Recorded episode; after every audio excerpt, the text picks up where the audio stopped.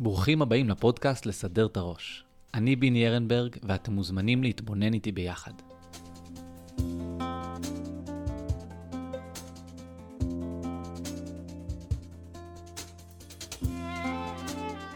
מה הקדוש ברוך הוא באמת נתן לנו במתן תורה? מהי בעצם התורה? זה יכול להישמע שאלה קצת מצחיקה. מן הסתם אצל כל אחד שישמע אותה מונחת תשובה פשוטה. אבל האמת היא שיש הרבה דרכים להתבונן בתשובה לשאלה הזו. אפשר לראות את התורה כסיפור היסטורי על הולדתו של העם היהודי. כספר הוראות וחוקים שהשם נתן לנו. וגם כספר מלא סודות נסתרים שאפשר ללמוד ממנו איך ראוי לאדם לחיות את חייו בפנימיות. האמת היא שכל אחת מהתשובות האלה נכונה ברמה כזו או אחרת, והן גם לא סותרות אחת את השנייה. אבל היום, לכבוד חג השבועות הקרב ובא, נתבונן בצורה מחודשת בשאלה מהי התורה. כתוב בגמרא שהמילה הראשונה בעשרת הדיברות, אנוכי, היא ראשי תיבות של המילים אנא נפשי כתבית יהבית, שהתרגום שלהם הוא אני את עצמי כתבתי ונתתי. כלומר, במעמד הר סיני הקדוש ברוך הוא לא רק מעביר לנו הוראות וחוקים, ולא רק מגלה לנו איך לחיות בצורה נכונה ושמחה, הוא פשוט נותן לנו את עצמו. התורה היא הביטוי הכי עצמי של הקדוש ברוך הוא בעולם.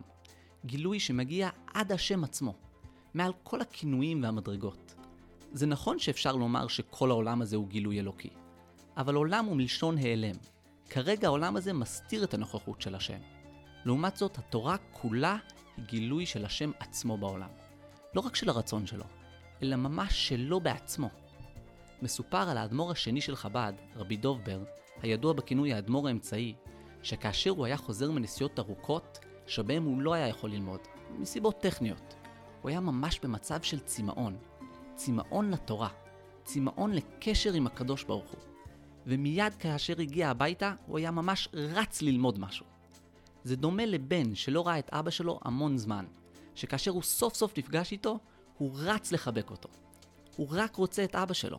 לא בגלל הסיפורים שהוא סיפר לו, ולא בגלל שהוא גידל אותו ולימד אותו את הדרך הנכונה לחיות. פשוט בגלל שהוא אבא שלו. ככה האדמו"ר האמצעי היה צמא לחבק את השם.